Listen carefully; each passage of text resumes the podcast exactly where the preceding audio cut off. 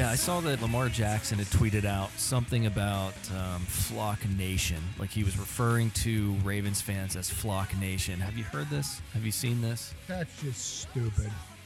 Like, is that what they're doing? Like, that's Flock Nation. I mean, isn't it kind of redundant in a way? A flock is meant to categorize a lot of something as well as a as well as a nation. They're both terms denoting similar entities in large quantity. What do you call a flock of ravens? A murder. Exactly. What do you call a what do you call a flock of ravens in Allegheny County? What? Target practice.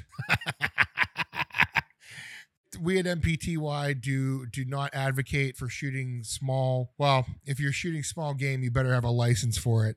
Stay away from the ruffed grouse and the ravens. Those are uh, not the birds you want to be shooting at. Did you know Ray Lewis murdered a guy? He flocked him? he flocked him. He flocked him good. Are there any guys named Ray on the on the current Ravens uh, lineup? Because they should get rid of them. Those Rays are just bad seeds, man. Bad seeds. More power to you, Mike. More power to you, Brian. This is possibly the most remote location that I've ever recorded a, a podcast episode from. You're not in the bowels of Inner Harbor, are you? I'm somewhere, somewhere in Georgia. That might be be worse than being uh, held captive underwater. Well, the area that I'm in has a Camp Crystal Lake vibe for sure, but I feel safer walking around at night than I would at Inner Harbor. But Pittsburgh's on my mind. Thought we'd get together here, talk about the Ravens, Steelers, week five. Going to be a fun sized preview. We'll talk about some pertinent information and then we'll get to our step ladder to seven wins prediction see who we think might pull this one out. Normally, the only thing purple I like to discuss is Prince because I'm not even particularly a fan of eggplant.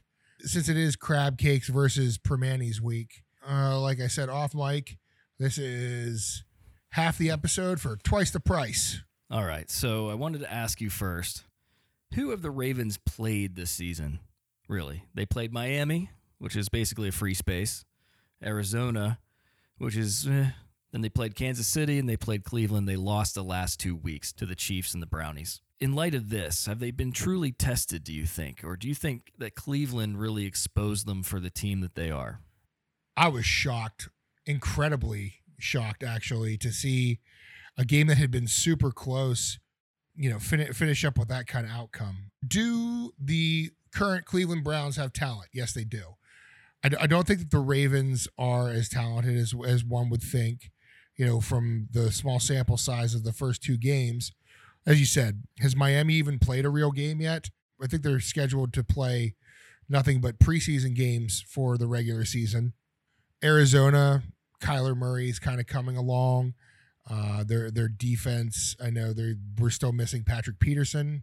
These weren't feats of strength to be heralded. I'll, I'll give it to Baltimore. They did what they were supposed to do. They beat the shitty teams. Uh, Pittsburgh doesn't do that quite often, actually. So, but when they face teams that are expected to go places, or at least expected to be markedly improved, they lost. Uh, you know, Kansas City doesn't have the best of defenses, so that one was close. But I didn't think that Cleveland had, uh, you know, a steel curtain esque defense either. But after giving up 25 points, I mean, they clamped down. It's going to be a very interesting one just because we don't know which Pittsburgh team is going to show up on either side of the ball. If the stout defense from Monday night that we saw glimpses of in the previous weeks uh, comes to Heinz this Sunday, then I think we can. I think we can get at Lamar Jackson. I think we can shut down Mark Ingram. I think we can blanket Hollywood Brown. But if if the defense from you know, week one's Patriots loss shows up, we're in big trouble. There are playmakers on the verge of breaking through on their offense. Uh, you've seen glimpses of it, and they can be very dangerous, very dangerous.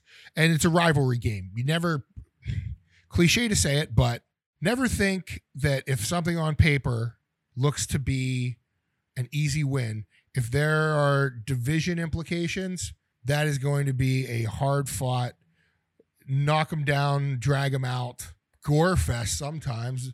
I mean, how many times has Roethlisberger's nose been readjusted during contests like this? Granted, these these two teams are not the Ravens and Steelers of old, but bad blood persists. Right. When you're talking about the Ravens offense, they have the potential to explode at any moment, it seems. Obviously, the mobility of Lamar Jackson is a concern. And I think the wounds from Russell Wilson are still fresh for the Steelers. Last week, Lamar Jackson had 66 yards. And defensively, the Browns were able to pressure Jackson. They sacked him four times. And they intercepted him when he was hit when he threw the ball. But are you concerned at all about which version of the Steelers' run defense is going to show up on Sunday? Most definitely, because if Lamar Jackson and the running backs can establish the run game quickly, then I think we're going to be in trouble because we're going to start pulling defenders to spy runners in the backfield and, you know, give their receivers time to get open and, and probably gash us down the field. That would be the scenario for Antonio's cousin to have a field day a la the Dolphins game earlier this year. Well, let me just talk about the other uh, component of the run game real fast, and that would be Mark Ingram, who is having himself a fine season so far, Mike. He's averaging six yards a carry, he's got five touchdowns already. He ran all over Kansas City, had 103 yards and three touchdowns. What I'm starting to see is like some similarities here between the Seahawks and the Ravens. Are you seeing the same thing? Yeah, it's de- to a degree. It's definitely uh, two similar offenses uh, at least capability wise. I would argue that the Seahawks are a more refined version of that, but we can't assume that this perceived inexperience of the Ravens offense isn't going to translate to the same offensive gains that the Seahawks were able to execute against us, you know? And then other pass catchers for the Ravens, you got tight end Mark Andrews. He's catching touchdowns this season. He's got three this season. Um, you know that makes me think of Disley, Hollywood Brown. Reminds me of their rookie Metcalf or even a Tyler Lockett. I mean, similar type receiver. Last week, Willie Snead caught a touchdown in garbage time. He's there and he's capable and needs to be taken seriously. For the Steelers, offensively, Mason Rudolph is getting a reputation so far this season for his dinks and dunks. I believe his stat is 3.3 completed air yards per attempt. That's according to Next Gen Stats. If you think the Steelers look at and see what Baker Mayfield did during that game, do we try a similar game plan? You know, he was tossing a lot of screens, he had a lot of short yardage throws, and seemed like Nick Chubb took care of the rest. So you'd think the Steelers would be able to have some similar efficiency if they borrowed from that game script. What's your thought? Most definitely. Uh, Mason looked comfortable when he kept uh, when he kept things short. I think yards after catch are going to be huge in this game as they were in the last. Keep it simple, move them along. Don't throw, you know, either too much trickery or or too much simplicity into the game. You got to go with what his strengths are at this point. And those short passes where your receivers do a lot of the work afterwards, they're going to eventually open it up to where Mason can air it out. He has the ability to do that, but I don't think we need to rely on that we, we want to win the game. And to win the game, sometimes it's the simplest strategy that you employ. So kiss, keep it simple, stupid. Well, you know, I was thinking about the Bengals game last week. I don't even know if Mason was touched. And I think that's going to be an important component to the Steelers' victory this Sunday against the Ravens because the Ravens' defense is not so great. They have just eight sacks this season over four games. I think they sacked Baker Mayfield once last week, and that was like within the first minute, and they couldn't get to him for the rest of the game. As we said before, you can run on the Ravens. Nick Chubb had himself a day last week 20 carries, 165 yards, three touchdowns. And it looked to me like the Ravens had trouble holding the goal line against the Browns. If you think back to that Kansas City game, Darrel Williams and LeSean McCoy each combined for 116 yards and a touchdown. So, again, I think that our offensive line is going to have to play about as well as they did on Monday night. What's your take? They need to play as well as they did on Monday night, regardless. I expect them to play better. I'm not so concerned with what Baltimore has to throw at us defensively. We just got to keep Mason confident, let him get comfortable. Week to week, he's showing signs of learning the game more and more. And after a big win on Monday night, I think that does a tremendous amount for his overall confidence. Then you throw in a little Jaylen Samuels there. The Ravens haven't seen anything offensively than what the Steelers presented on Monday night. Unfortunately, I don't think the Steelers can do everything they did on Monday night because they just showed their whole hand. But He might not be Jim Tomsula, but odd job Randy. He, he's pulling out the stops. He looked at the back of the garage and found a few tools that he hadn't used in a while. very good. All right. Shall we get on to the main event, the step ladder to seven wins prediction? Before we run out of runway and give up on this venture, I guess we should do it more than once, huh? Steelers have one win, so there's just six to go. Okay, so the Ravens are two and two. They're meeting the one and three Steelers at Heinz Field on Sunday. Kickoffs at one o'clock. The over under for this game is 43 and a half. The line is three and a half, and the Steelers are the underdogs in this contest. I'd say that feels about right. Mike, hit me with your prediction. As always, in a Steelers Ravens game, it's going to be a close one. I'm going 21 17 Steelers. I think a combo of Mason and a running back will account for the three touchdowns. Defense keeps it close, but we're not going to put a complete stop to the Ravens offense. I want to say 25 against the Browns is the least amount of points they've scored all season. So, you know, we limit it to two touchdowns and a field goal and have to hang on for dear life. Same names on the helmet, just different personnel between the lines. Another gut wrenching, sweat inducing, uh, heart attack Ravens Steelers game.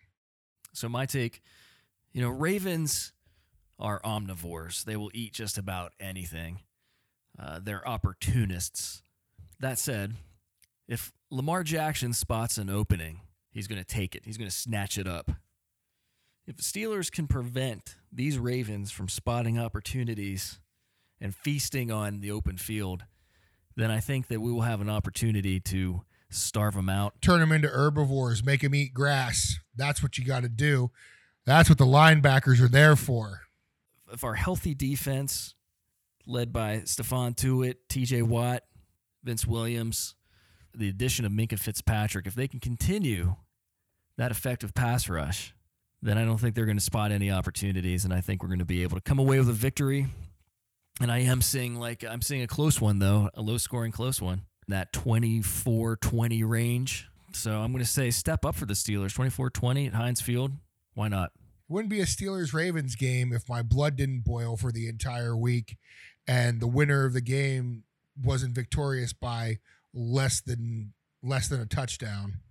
what I'm envisioning, I'm seeing some strange penalty, you know, phantom pass interference or whatever. I don't know. It's going to be some goofy shit that's going to happen that may or may not impact the outcome of the game. But you took 21 17 Steelers.